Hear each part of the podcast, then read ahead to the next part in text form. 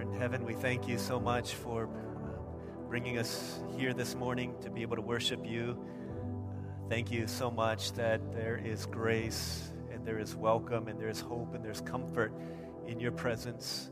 Uh, thank you that we can sing it as well with my soul because we know that though the circumstances of life, the wind and the waves buffet against us, though circumstances are out of our control, we know that there's a God whose name the wind and waves still know. There's a God who's sovereign over all things. And we know that that sovereign king is altogether good and altogether powerful, altogether loving and altogether wise. And because of that, because you've shown that to us through your word and you've shown that through the giving of your one and only Son, we see that through the cross, we see that in Gethsemane, we see that in the resurrection. And because of these things, that we're reminded of as we gather as your people, we can say, It is well with my soul. So, Father, we pray that you would inspire hope and faith and love to rise up within us even this morning. We thank you that what you do in our lives and what you do for us is meant to not just be kept within our hearts, but it's meant to be turned outward, to be given to a world that's in need. So, Father, would you open our eyes, even in the midst of uh, the times in which we live, to see not only the cosmic level brokenness, but to see the brokenness within individuals, to look in the eyes of people and to see, though made in the image of God, there's, uh, there's a confusion in who they are, their worth, their value. There's confusion as to why they're alive. And we pray that you would help us to bring that hope, that you would help us to glorify your name by equipping Christ centered leaders in whatever form in which we gather in order that they might go forth and transform the world. We thank you that you allow us to do that even in this uh, digital space and online space in which we're living now. We pray that you would help us to use creative ways and means in order to get the message of the gospel across to people um, both as a church at large as well as as individuals.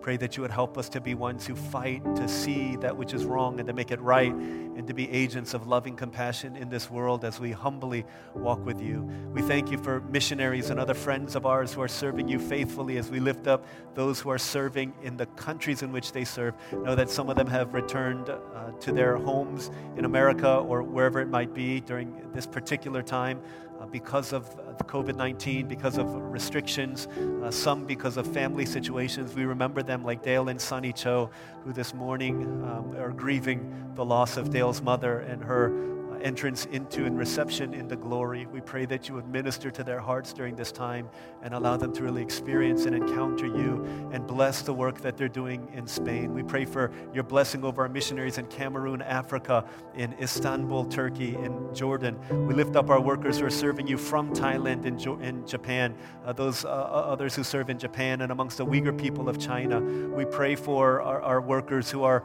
uh, serving in Bangkok and our workers who are serving in Kyrgyzstan. We lift up those who labor faithfully in, in Vietnam, in Taiwan, and in Myanmar for the sake of the spread of the gospel, for those in college campuses and working in different ways, places in Ecuador, Nicaragua, as you know their names. Uh, you know their faces, you know their needs and their struggles. We ask that you would help us uh, to be faithful in our prayers um, when so much has changed Lord, you don't. So much has changed. The mission of the church hasn't. We pray that you would help us to stay laser focused on that which you've called us to be, finding hope in being the church, the church that you've called us and saved us to be. And so, in the midst of all that is happening in this world, we pray that you would give us now ears to hear what your Spirit would say to your church. We pray that you would help us to take your word as good news before it becomes good advice. And as we hear the gospel, may it lead us into action. Pray that you would be with me, my gracious Master and my God. Assist me to proclaim, to spread through all the earth abroad, through your people who gather in person and who gather online. May your fame spread to the ends of the earth through your church. We thank you. We love you. Give us now ears to hear and then the joyful obedience in order that the world be changed through us. In Jesus' name we pray. Amen. Well, uh, welcome. Uh, thanks again for being the church and for bringing it uh, into this room, as well as for those who are worshiping with us online. Uh, thank you so much for um, worshiping in, in that way. Um, hopefully, for those who are worshiping online, uh, you would save uh, some seats for us over the next couple weeks. for those who kind of came in after um, Eugene's greeting, after this week, for the next two weeks, we're going to be taking um, a two week break from meeting in person, and we're going to be meeting uh, online wor- for worship um, solely. So we'll be worshiping for the next two weeks, two Sundays online, um, because of the just the, the, rise and the spike in COVID 19 cases here in the state of Florida. Um, as well as the fact that some of our folks have been exposed to those who have it. And so we want to monitor for a couple weeks um, and continue to worship online. So please uh, make sure that you're aware of that. Uh, for those who are intending on coming, um, we'll send out um, messages and alerts and things like that to let you know what's happening. Uh, we're, we're living in this year 2020, and uh, this week, uh, this Wednesday actually marks the beginning of the second half of 2020. I don't know, uh, hopefully that comes as good news for uh, many of you. I know that for some, this has been, for, for all of us, this has been a difficult, difficult go. Um, but I, I, saw a, um, I saw this picture. It was a cartoon of these uh, folks, and they were all uh, standing with one leader, and there were a bunch of people behind him, and they had a pole that was probably about 10 feet long, and he was kind of poking open a door, and the door said July 2020. He's kind of like, what's hiding behind that door? I don't know if that's how you feel as we enter into the second half of the year, but yesterday, um, in the back after our praise leaders were practicing. A few of us were, just gathered back there. We were socially distanced and we had our masks on and we were just talking about. Um, a couple of the folks were saying, you know what, when 2020 started, we had such high hopes and such high expectations. Like we had in our mind a picture of what this was going to. It was going to be. It was going to be weddings. It was going to be celebrations. It was going to be milestone anniversaries. It was going to be graduations. It was going to be uh, birthdays that we celebrate with our friends. And while those things have still happened at a certain level, the celebrations have been a lot more muted and a lot more quiet than we anticipated they would be, a lot different than we originally supposed that they would be. Instead, it's been replaced not celebration after celebration, but it's been sorrow after sorrow for many of us. Tim Keller writes this book called Walking with God uh, Through Pain and Suffering, something t- to that effect. And what he says is that one of the great gifts of a culture to its people is it gives the lens through which we view suffering.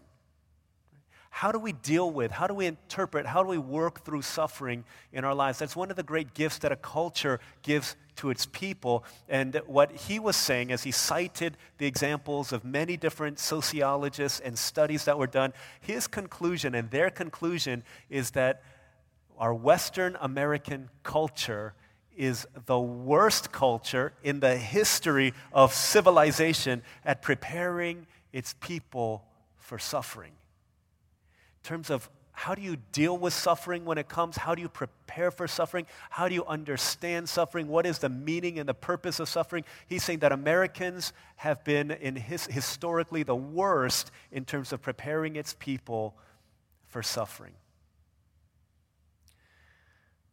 This year has brought upon us a lot of suffering. And if there's one thing that it's exposing, be it COVID 19, the pandemic, be it um, the racial injustice and the fighting that's been going on, all the politicizing of everything, even you know, things like the, the, the virus itself has become so politicized. Some group of people saying you shouldn't wear masks, some groups saying you should wear masks, some saying they don't help, some say they do help. They, even all of these things are politicized, and it's shown and blowing up in a nation that is on fire right now. It's showing us that we don't know how to deal with suffering. We don't know how to interpret it. We don't know how to face it. We don't know how to work around it. We don't know. And so the greatest gift that American culture gives when it comes to suffering is just avoid it at all costs. But what happens when it comes?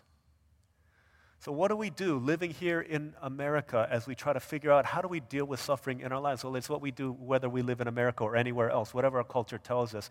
Uh, we go into the Word of God because the Word of God, through and through, is not uh, a message whose theology is avoid suffering at all costs. It says, In this world there will be suffering, there will be pain, there will be hardship, there will be sorrow upon sorrow in this broken world. It tells us where it came from, it tells us how to deal with it, it tells us what God did about it and what God's doing and how we can go through it. And so I want to just look at one verse today and try and kind of hang this as a banner over our heads today to talk about in the midst of what we might be going through as a church, as individuals, as a nation, words that may give us guidance instruction, and hopefully would be, before all that, it would be gospel to us. I'm going to read from Matthew chapter 5, verse 4. Uh, one verse, we're going to hang it up as a banner over us, and then we're going to kind of try to see what it means in our lives. Matthew chapter 5, uh, verse 4. Jesus says, Blessed are those who mourn, for they will be comforted. Okay. Blessed are those who mourn, for they will be comforted. Right. This is God's word. What does this mean? What is Jesus talking about here? As I read through, um, so our church is built on several different house churches, about 15 of them that meet throughout the week. And um, each week, different shepherds will send their report with the prayer requests, things that were shared by people within their house church community.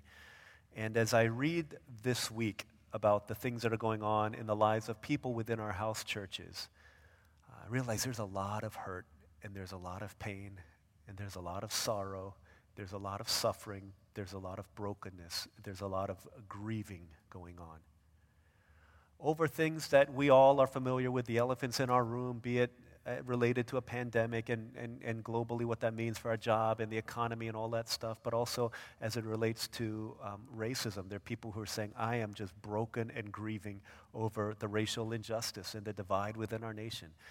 Uh, obviously, there are some who are grieving the, the passing of, of one, of our, uh, one of our brothers, James. There are others. Um, this morning, you might have seen on Facebook, one of our sisters, Yun Gyung, posted that her father went home to be with the Lord um, just a couple of days ago. Um, there's a lot of grief, there's a lot of brokenness, there's a lot of pain.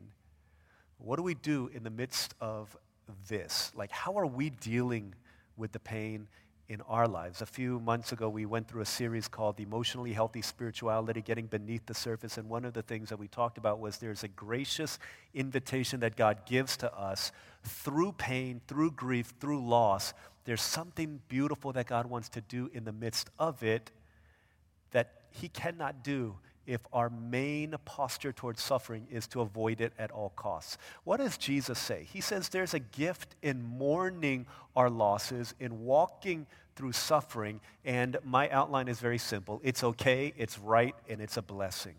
Okay. So what do we see here? Here's the first thing. It's okay to mourn despite what others might tell you. It's okay to mourn. I don't know if you've ever been in a place where you've been sad. Maybe your pet hamster died and you were crying and crying and crying, and your Asian parents told you, Don't cry, stop crying. Have you ever been like that? There are a lot of voices that are telling us that we don't have the permission to mourn that which is broken in our lives and that which is broken in our world. In our world, we see in the year 2020, you turn on the news any day, every day, and you'll hear all kinds of news that's being reported. Uh, two days ago, it was yesterday morning. Uh, yesterday morning, they said in the state of Florida, 9,500 people new cases of COVID 19. That's 9,500 people. Do you understand? When so I, I, was not aware of this, but yesterday as we were talking, someone was like, "Oh yeah, you know what? They were saying in South Korea there's a new outbreak. There's fears of a new outbreak because today 60 new cases of COVID-19 have been reported. 60. We're here 9,500 in the state of Florida alone.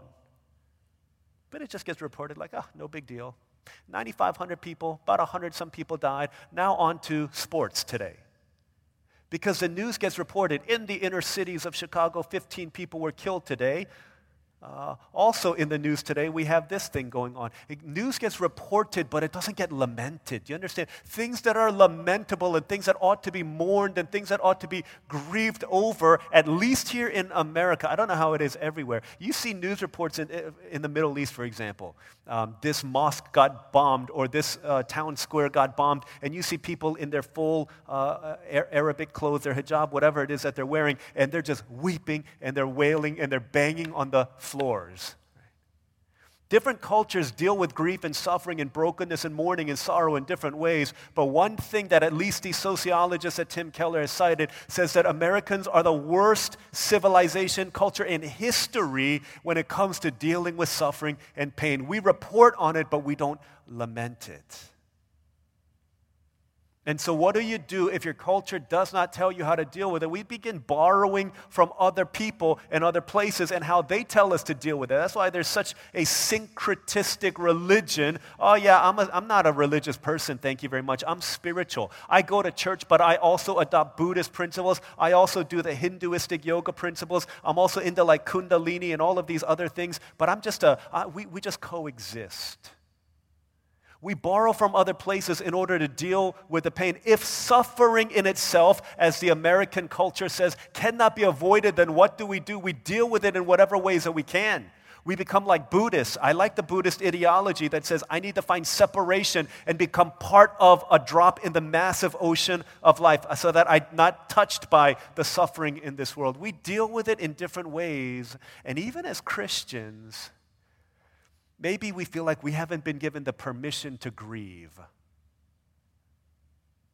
I, I, I, can, I can tell you, and it, so this was hard for me thinking of which example to use of funerals that I've been to of Christians who were not given the permission to grieve. It's a celebration, they're in heaven. We can celebrate, we can rejoice in the hope of heaven. They're not sad, they're alive. Why are you sad? They say to us.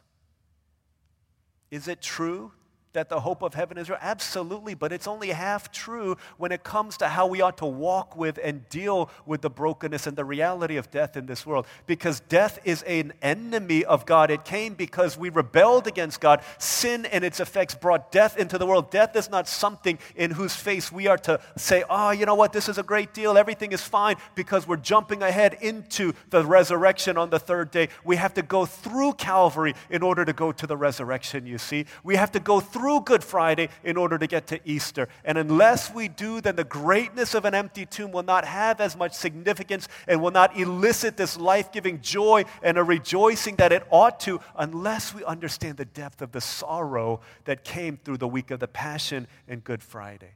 But a lot of times we don't feel we've been given the permission to grieve. And what happens when we don't? So I was at a funeral one time uh, a couple years back where uh, the person who was deceased, uh, they had died of, a, of, an, of, an, illness. They knew that it was coming, but it was uh, quick to come, and it took their life. And as they were there, there was hardship, there was grief. But we got to the funeral, and as I went up to the front to, to say hello to the family a few minutes before it started, it almost seemed as if the spouse of the person who had passed away was at the funeral of someone that they did not know almost as if they were at I don't know, they stumbled into uh, a different funeral, or they were at a, a, a, completely different gathering altogether. They had a smile on their face, there, was, there seemed no sorrow in them. And I said, how, how, how are you feeling? And they said, Well, I'm doing great because this person loved life so much. All of life was a celebration, and they would be really upset and really sad, and we would not honor their life if we were sad on this day. They would not want us to be sad for them.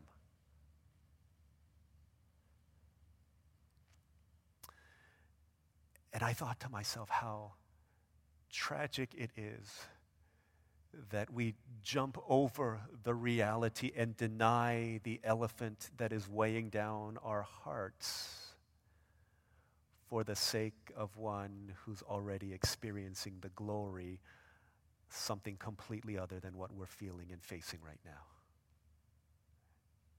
See, what happens when we don't deal with the mourning and the grief and the suffering, here's what happens repression almost always leads to depression. And maybe some of you are here and there's been loss in your life, there's been pain in your life, there's been grief in your life that you have yet to work through. And you're wondering why you feel emotionally stuck in a certain place if you don't mourn over your losses, you will deal with it in a different way. And here's how an Asian person that I heard about, she's now in her 60s. This is how she dealt with it because I heard about her when she was in her 50s. The way that she dealt with it, her counselor was saying, um, she had a room full of shoes. Room full of shoes. And every time something difficult in life would happen, she would go to the store and she would buy shoes. And so that room full of shoes was a visual reminder of all of the brokenness that she'd experienced in life that had never been dealt with. Why? When she was little, as a little Asian girl, one day she cried and she was mourning over some loss in her life um, that as I remember correctly now, I told it wrong in Alpha service, but she had, um, uh, all the other kids in the family had gotten a toy, but they ran out of uh, money for her to get something, and so she couldn't get what she wanted. And she came home and she cried and she cried and her, she cried, and her dad said, Don't cry. That's not something to cry about. Girls ought not to cry. And so he said, Come with me. And he went to the store and he bought her a pair of shoes. And he said, Now you don't ever need to cry again. Unless we deal with the brokenness and the sorrow and the need to grieve and to mourn within our lives, we will deal with it in some other way. That's why, that's why reality TV makes all of its money. Because you've got the biggest loser, or you've got this hoarder, or you've got this person who's got like a million cats, or you've got people who go on shows like Bachelor Nation, or whatever it is, because they've learned to cope with their losses through addiction, through relationship, through something, something dysfunctional that has been blocked within their hearts, and so they learn to deal with it in some other way. What have you been told about mourning your losses? Because if you don't feel the permission to mourn, then you will deal with your pain and your suffering in some other way. How are you dealing with it? What are you doing in order to deal with it? Because all of these voices around us may be telling us to deny the pain, to deny the sorrow, to deny the suffering. But rising up amongst all of those voices is the voice, the sovereign, great I am, who speaks these words and says, Blessed are those who mourn. Jesus could have said a million different things about mourning. Here's what he does not say, contra to what our culture might tell us or what people at those funerals might say. He does not say, lacking in faith are those who mourn. Do you understand that? Because the Lutherans, if you grew up in a Lutheran tradition, Martin Luther, their tradition said, you don't grieve, you don't weep, you don't mourn, you rejoice at a funeral because that is the ultimate sign of faith in a God who has conquered over death. You do not grieve, you do not show sadness, you rejoice and you rejoice alone. And maybe that's what we think is the pinnacle of faith in the face of sorrow and hurt and pain and grief and loss and death. But to do so is to ignore the clear teaching of Scripture. And we'll see this in a second. But Jesus does not say, lacking in faith or weak in faith are they who mourn. He doesn't say, pitied are those who mourn. There's a lot of different things that our world says about those who mourn. So sad are they who mourn. Eternally depressed are those who mourn. That's not what Jesus says. Jesus says, listen, no matter what other people tell you, it is okay for you to mourn the losses in your life. But that's only the first thing that we see here. Because going on, we not only see that it's okay, but the second thing that we see is that it's right to mourn in light of sin and its effects. It's not only okay, like I, we give you permission to mourn. It's all right. Go ahead and mourn. Jesus says it's right to mourn. In other words, if you look at the brokenness and the sorrow and the suffering in this world, okay, let's call it what is it? It's sickness, it's disease, it's racism, it's injustice, it's the death of a loved one. If you look at those things and you don't mourn, what Jesus is saying is that's not right.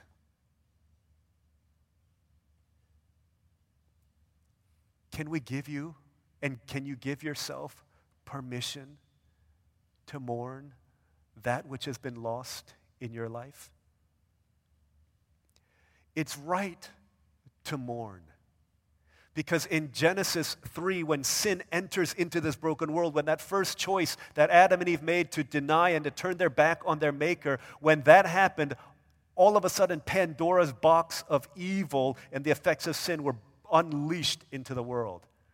Obviously, sin, there was sickness, there was injustice, there was racism, there was natural disaster, there were all kinds of evils, ultimately leading in death. Everything evil that you can imagine, those are not things to be embraced and say, oh, you know what, this is a great thing. No, this came as a result of our rebellion against God. And so when these things entered into our world, Jesus says it is right for us to mourn over the effects of sin in our lives as you see these things then.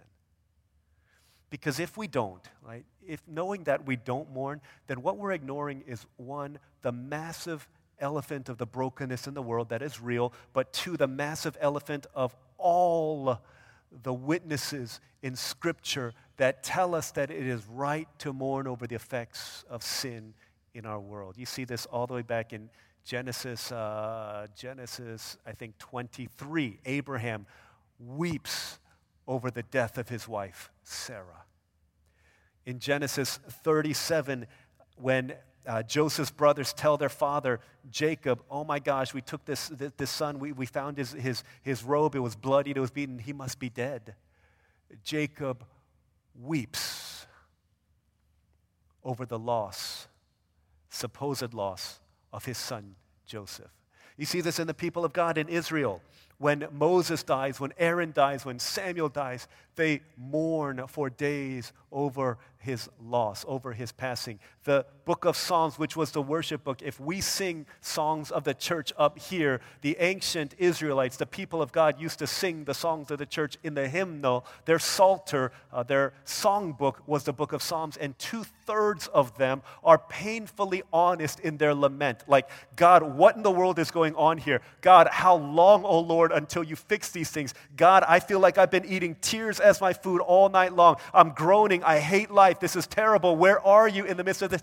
Two thirds of the Psalms speak with that kind of language. In fact, there's an entire book of the Bible that's filled with and also named after that kind of psalm called Lamentations, where the brokenness of the world causes the prophet Jeremiah to lament and to mourn and to grieve. To ignore the call to mourn, then, and to ignore that and say, just suck it up, you got to be better, is to ignore all of these pages of Scripture. In fact, one of the verses that you know by memory, maybe one of the only ones, in John 11, it says, Jesus wept.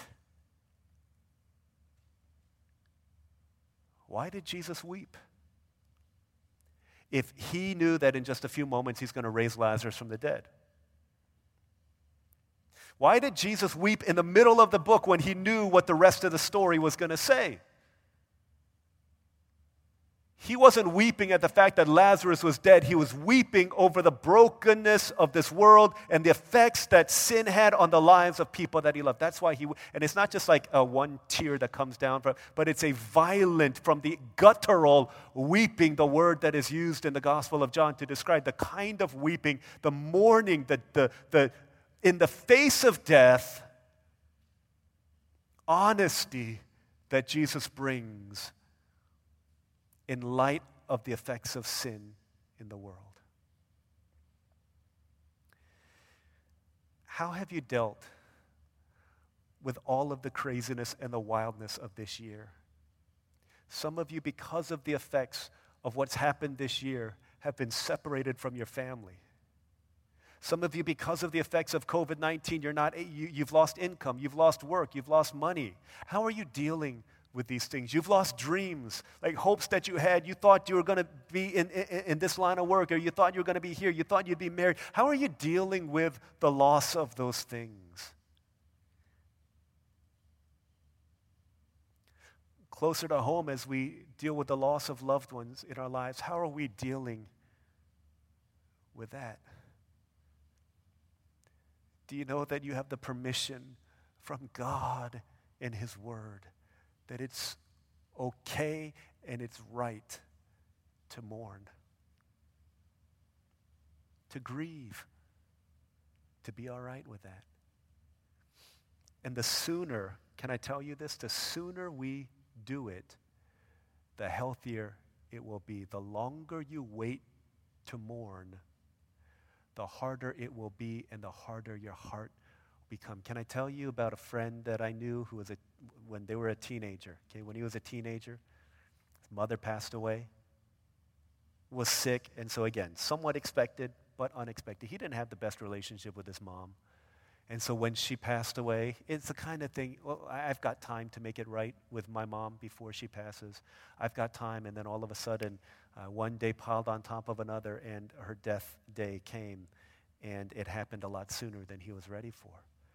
And so when she passed, his heart was filled with guilt, filled with this weightiness of what he did not do, what he did not say, of what he could have, of sorries that were not spoken, apologies that were not given, forgiveness that was not extended. And so what did he do? He didn't want to deal with that pain. He didn't want to deal with that grief. He didn't want to mourn the loss. And so he just, as a cerebral act, an act of the mind and an act of the will, he just cut off memory of his mother. He would think about her on the day that she passed every year, but he just cut her off, wouldn't think about it, wouldn't let himself get emotionally entangled with the passing of his mother. He just cut the relationship off for all intents and purposes. Now, as a 30 some year old man, if you look back at his life, you will see that there's a pattern in his life whenever a relationship gets a little bit uncomfortable, he has no problem cutting that relationship off. It's just, it's, it's unemotional. It's just, it's all an act of the will, volitional. It's all in the mind. I just cut off that relationship. I'm going to block them from my phone, going to block them from social media, won't answer their calls, will change my number in order to move on. And one relationship after another relationship after another relationship, as soon as it gets a little bit uncomfortable, as soon as I need to deal with something in this relationship, I'm just going to cut them off, delete them from my phone, put their uh, call, put their phone number on block, and I'm just going to move on with life. Because if we don't deal with our losses in the right way, with mourning, we will deal with it in a different way. But those hurts and those realities don't go away. They will always come back to surface at some point in our lives, and oftentimes at many points in our lives. What does it mean to mourn? Can I just give you four just real quick thoughts? Four things that it means, and, and it doesn't always happen in sequential order because grieving and mourning and pain and loss all happen in, in this intermingled web that isn't cut and dry and logical sometimes. But here's the first thing candor. Can you be candid with yourself? Be honest with yourself about how you feel. To not deny the reality, to not cover it up with biblical language. Like that's what Martha did in the face of the death of her uh, brother Lazarus. I know he'll rise again. Yeah, he's a resurrection in the life. Yeah, he's going to come. They were pithy platitudes, but it wasn't honestly dealing with what was really going on inside of a person's heart. Can you be honest with yourself? Part of what that means is you need to give yourself the space to do this. Maybe to get a journal and to begin to write what you're feeling about these losses. And to know that there will be feelings that come to you. But to be honest with yourself, I mean, that's where we've got to start. The second thing is cry, to cry. I would imagine that if a loss is significant in your life, that it would lead to some kind of emotion in it. If your family member passes away and there is a stoicism in your demeanor, then there's probably an indication that it's either been repressed and buried or we're just not being honest with ourselves.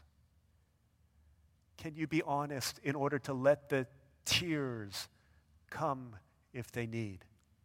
There was a song back in the day. I don't know who sings it or where it comes out on. I just I, I searched the words and I found this like grainy video. It says it's all right to cry. Crying gets the sad out of you. It's all right to cry. Uh, it might even make you happy. so something like that. Raindrops from your eyes can wipe away, take away the anger, and make you no longer mad, or something to that effect. Even, even the world, back at least in the 70s and 80s, knew that it was all right to cry. One of the greatest gifts to me, and I don't cry often, I don't think. Um, part of it is I, I don't want to, not in front of people at least. I try not to cry during movies unless I'm watching it by myself, which never happens, so I try not to cry when I watch movies. I cry when I think about songs of praise and worship sometimes, but often uh, outside of that context, I don't often cry. But one of the great gifts to me um, in these past couple weeks has been the gift of tears that have come. And they've watered and they've softened a heart that had been hardened by grief and by pain and by loss.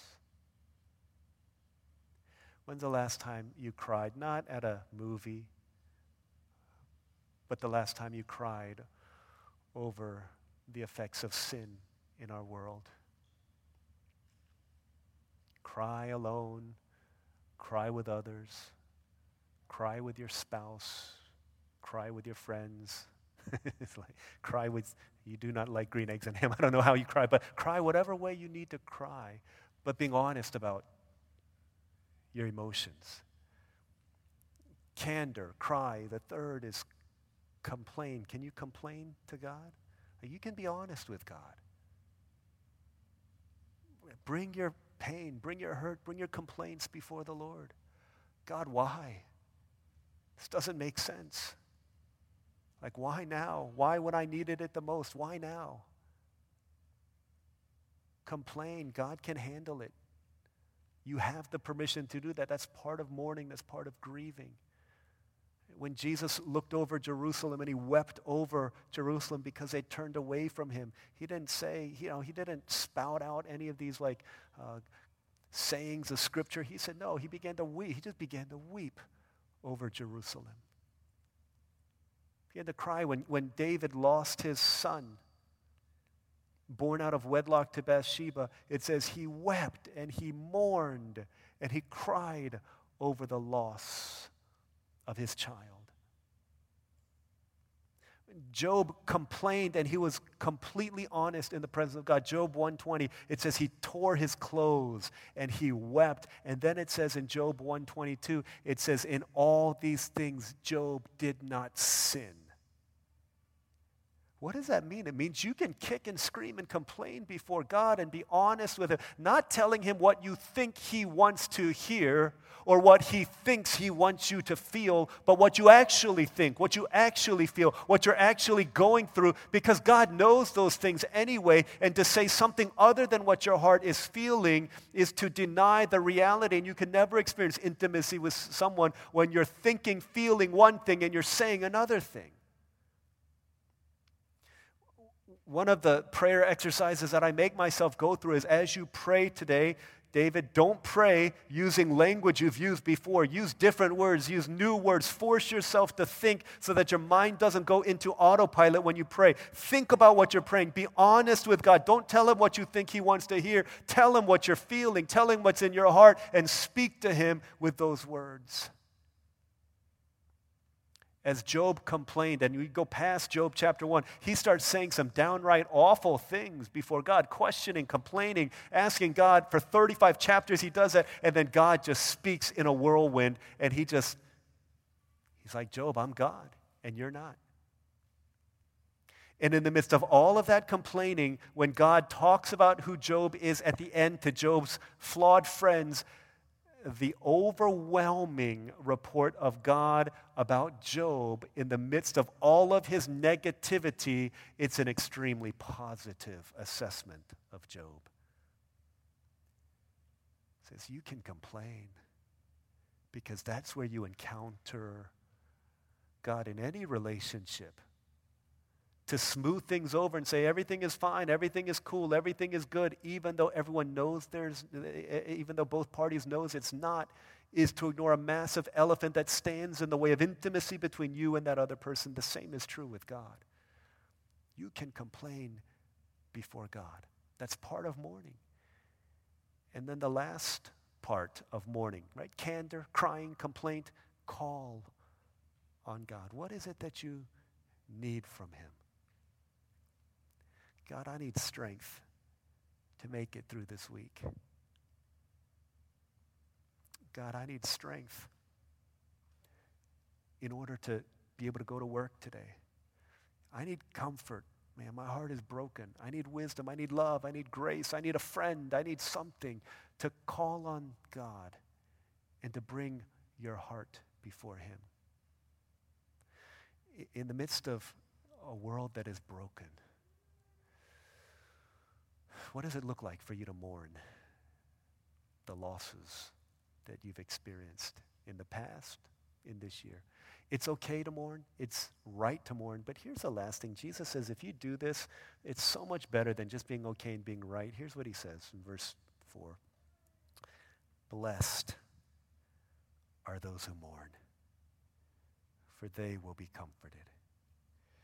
The last, the last thought is it is a blessing to mourn if you're a child of God. It's a blessing for you to mourn. Why? Not because you get this catharsis, not because you finally got it off your chest. He says the reason you're blessed when you mourn is because you will be comforted.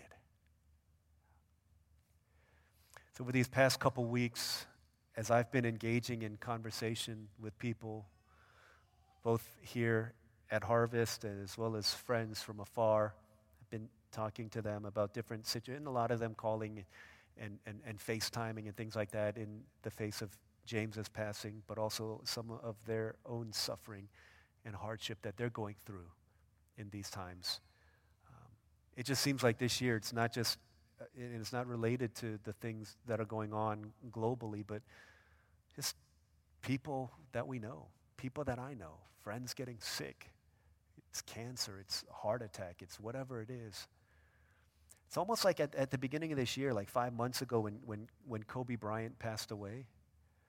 It's almost like for, for once in our nation, for the first time in, as long as I can remember, like collectively as, a, as an entity, like the people of America, we grieved together. You know, like people posting things and people talking about things and people on, on every news channel talking about how heartbreaking this is and how devastating it is. It's almost as if, eerily, almost as if, hey, this is January, there's going to be more suffering to come. We need to learn how to mourn. We need to learn how to grieve. We need to learn how to deal with the losses in our lives. And over these past couple weeks, as I talk to my friends, and these are guys I've, I've shared countless meals with, lived together, laughed together, played basketball together, done ministry together. But can I tell you that the handful of times that I've been on the phone, on a FaceTime call, or been in person with someone and just wept as I talked about the sorrow that I was feeling in my heart.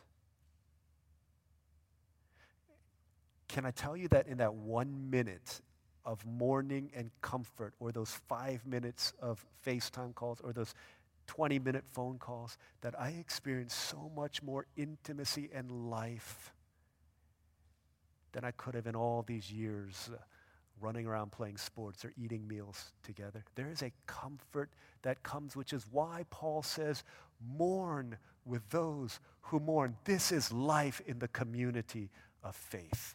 Mourn with those who mourn, and you'll experience a webbing together of hearts and souls collectively in a way that nothing else in this life can. But is that what Jesus is saying? Because we have to make it clear. Jesus isn't giving this blanket statement hey, guys, it's okay to mourn. It's right to mourn. Cry because then people are going to come and they're going to love you. That's not what Jesus is saying. Don't mistake what Jesus is saying. These words are in red, they're written in the context of the Sermon on the Mount, in the context of nine, ten Beatitudes, where Jesus is saying, This is life in my kingdom. In other words, we did what we cannot do is we isolated verse 4 from the context of verses 3 through 10 but what the proper way to see it would be to understand that you cannot say, Blessed are those who mourn, for they will be comforted, unless you say, Who are those who mourn and will find comfort? It's those who are poor in spirit, who realize that when I come before God, I've got nothing to offer to you. Therefore, in bankruptcy, in poverty of spirit, I need the grace of God to save me. It's those people by faith who are brought into the kingdom of heaven. It's those, when they mourn, they will be comforted. What else describes these kind of people? I'll tell you. It's those who are meek and realize that though you've been given everything from God, you use none of that for your own self. Those are the ones. It's those who hunger and thirst for righteousness because we know in our own lives we don't have the righteousness to make it to heaven. So we hunger and we thirst and we say, Jesus, whatever you say to do, I can only get in by the grace of God.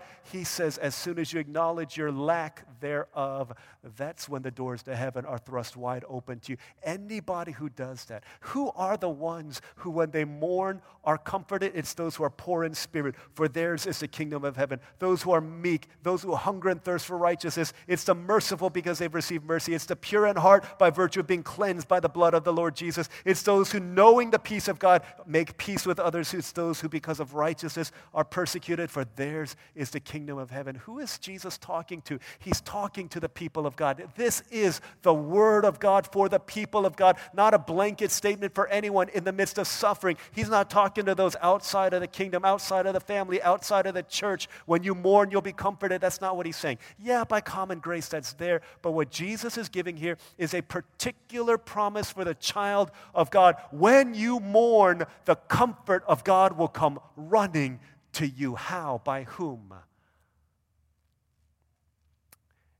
If it's that great for us to experience the comfort when we mourn from people, how infinitely greater is the comfort that comes from God Himself to you in your mourning and in your brokenness and in your sorrow and in your loss. That's the promise of Jesus here.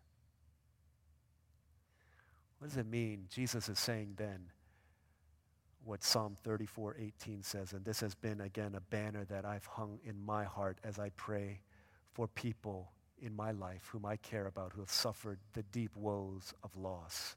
Psalm 34 18 says, God is near to the brokenhearted, and he saves those who are crushed in spirit. When you know your heart is broken, when you know your spirit is crushed, and you bring that before the Lord God, what does God do? He says, I come running to those people, and I am near to them in a way, in a nearness like unlike anything that you've experienced before in this life.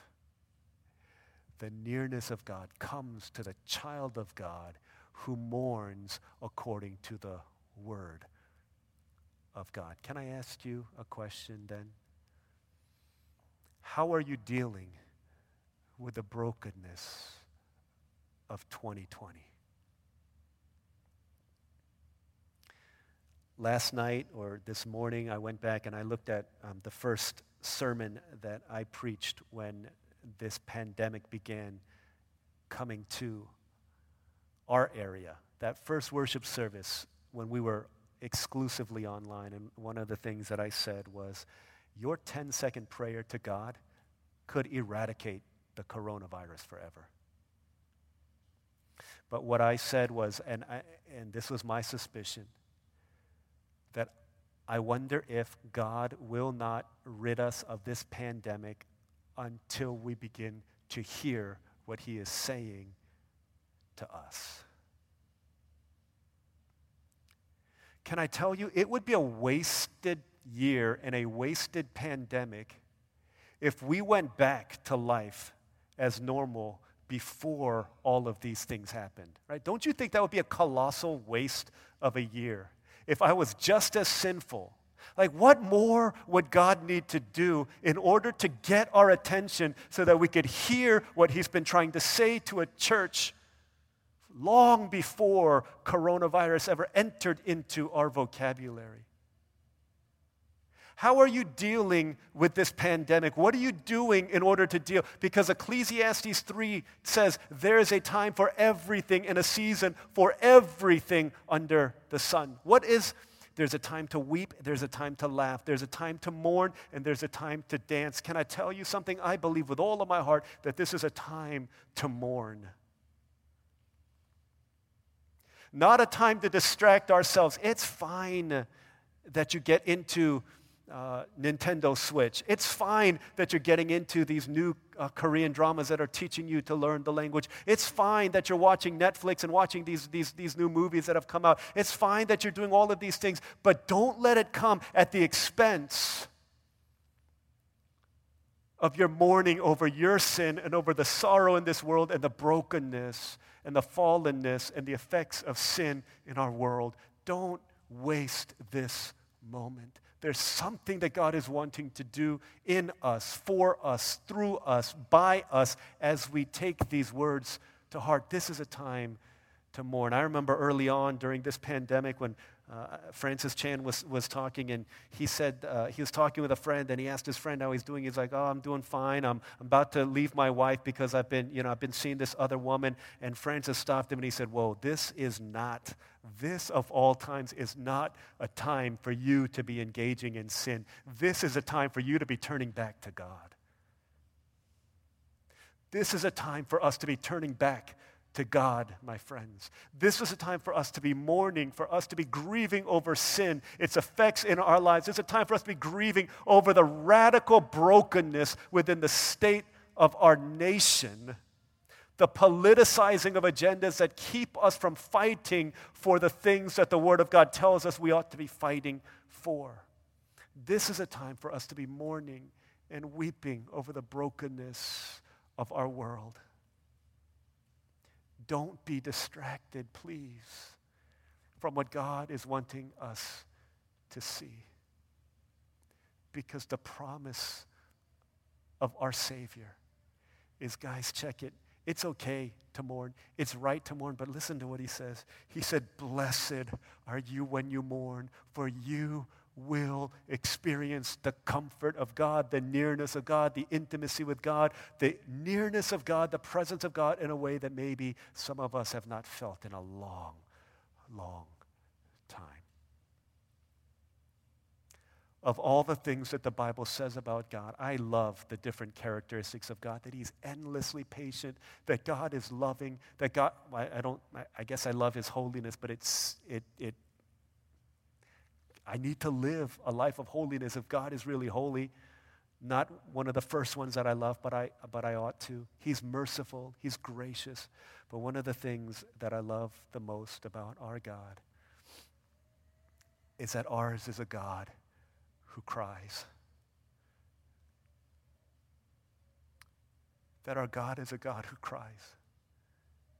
That Jesus weeps that Hebrews says, You and I do not have a high priest who is unable to sympathize with us in our weaknesses, but he was afflicted in every way so that he knows what we're going through. That when we weep, it's not like he stoically sits by and says, Yep, I don't know what you're talking about. I'm God. I, yeah, I just don't know, but hey, I'll be here if you need anything. Just ask me. He does. He comes near to us in our brokenness and he weeps with us because we do not have a God in heaven who does not understand. He knows what it was like to lose lose his son at an age that was far too early in the minds of most people. He understands the pain of a parent who had to bury his own son, but he also knows the hope of what it means that he was raised to life on the third day. God knows what it was like for his son to experience tragic injustice and to lose his life because of some unjust uh, whack court case that did not give a fair trial to the Son of God. He understands what it means. He knows what it's like to have lost. He knows what it's like to feel pain, and He's there with us in the midst of it all. And when Jesus hung on the cross, he teaches us not only it's okay, not only is it right, but he teaches us the blessedness of mourning. When Jesus hung on the cross, he didn't say, Hey, y'all, I just want you to repeat after me God is good. You say it all the time, and all the time, God is good. He didn't say that. He said, My God, my God, why have you forsaken me? Even on the cross, Jesus was teaching us that we can be honest, be candid with ourselves. We can cry, we can complain, we can call out to God we can mourn even in the face of the hardest day of his life. He shows us the blessedness that comes. Why was Jesus forsaken? He was forsaken so that we would be embraced. He was forgotten so that we would be remembered every time we call on his name. The promise of God is that when you weep, when you mourn, that not only will you find comfort in the family of God, but God Himself comes near to you. Don't you want that kind of an intimacy? Don't you need that kind of an intimacy? Don't you yearn to be near to God in that way? This year is giving us an amazing opportunity to do that. In the midst of sorrow after sorrow after sorrow, He gives us opportunities to mourn and to mourn again and to mourn again that we might know the comfort of God. A couple days ago, I was talking with one of our, uh, one of our brothers. He had experienced all of the same losses that we have, but he also experienced the loss of one uh, so close to him as well. In fact, um, yeah, it happened the, the, the news broke the day of uh, James' funeral service. And so it was just a hard go for him. A couple days ago, I was texting just to, to check in and see how things are going, saying, Hey, I'm, I'm praying for you, I'm thinking about you. And texted back, and it was just over a couple messages. It said, This has definitely been the hardest week of my life I've been so much pain and so much heaviness. And yet, in the midst of it, I've never felt this close to God in a long, long time. I've experienced so much of God's love, and He's speaking to me so intimately and so closely. He said, I'm praying for you, Pastor, and I'm praying for others that they might be able to hear from God in the same way that I am. And I'm so thankful that in the hardest times of my life, that God is showing up and He's meeting me in these places. That's a gift for you and for me that Jesus promised, man, I want to give this to you. Blessed are those who mourn, for they will be comforted. Let's pray together.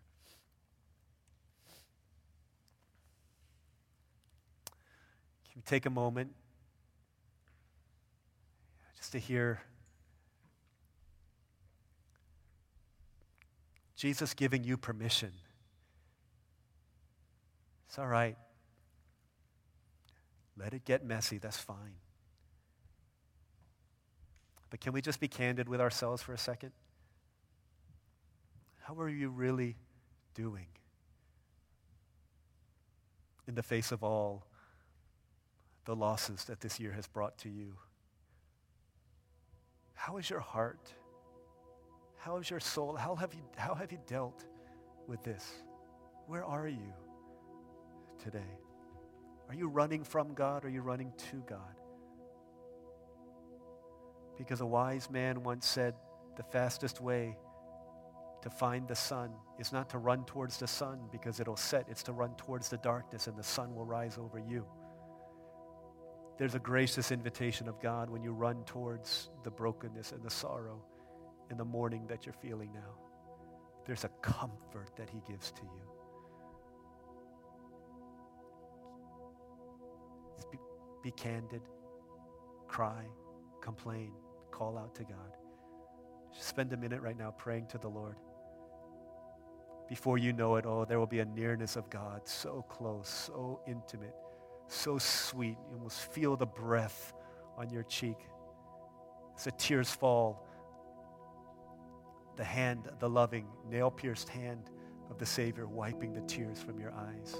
So near to you that he tastes the saltiness from your tears. This is our God, a God with scars and a God who cries. This is our God.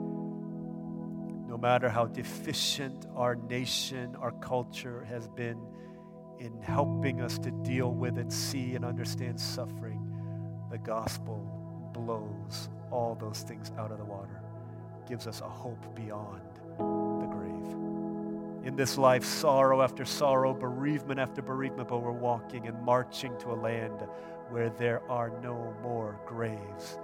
Sickness, death, injustice, racism, forever vanquished because of the risen Son of God. Let's spend a minute to pray right now, asking the Lord that He would meet with us. And after about 60 seconds or so, I'll pray for us.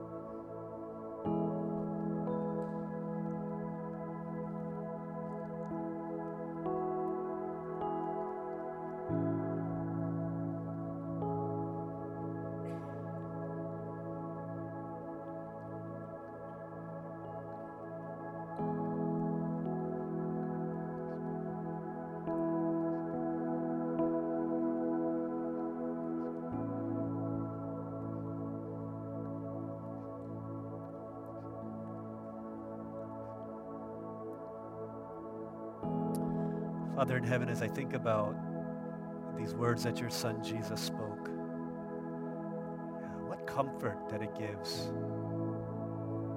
When I think about the big picture, that we have heaven's hope, that we have intimacy with our Father, that we have a God who weeps, I almost wonder to myself, why would I not want to mourn over the brokenness of sin in this world?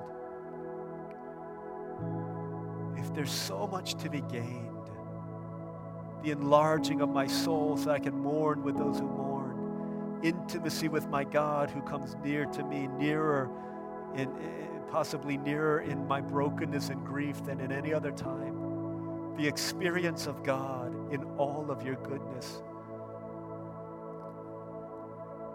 And Father, we would be foolish to not accept the gracious invitation of God to enter into this place of mourning mourning for all the losses brought upon us by COVID 19, mourning for all of the brokenness and all of the pain and all of the hurt in our black brothers and not even brothers and sisters, but black people of this world.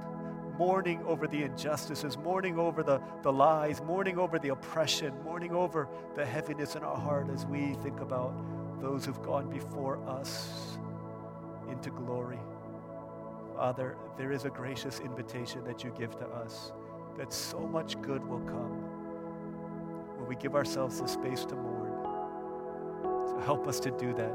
Tenderize hearts that have been hardened, encourage hearts that have been shut out, draw into intimate spaces hearts that have run from you, that we would know the truth that blessed are those who mourn, for they will be comforted. We need you. We look to you. We love you because you've loved us first. We pray these things in Jesus' name.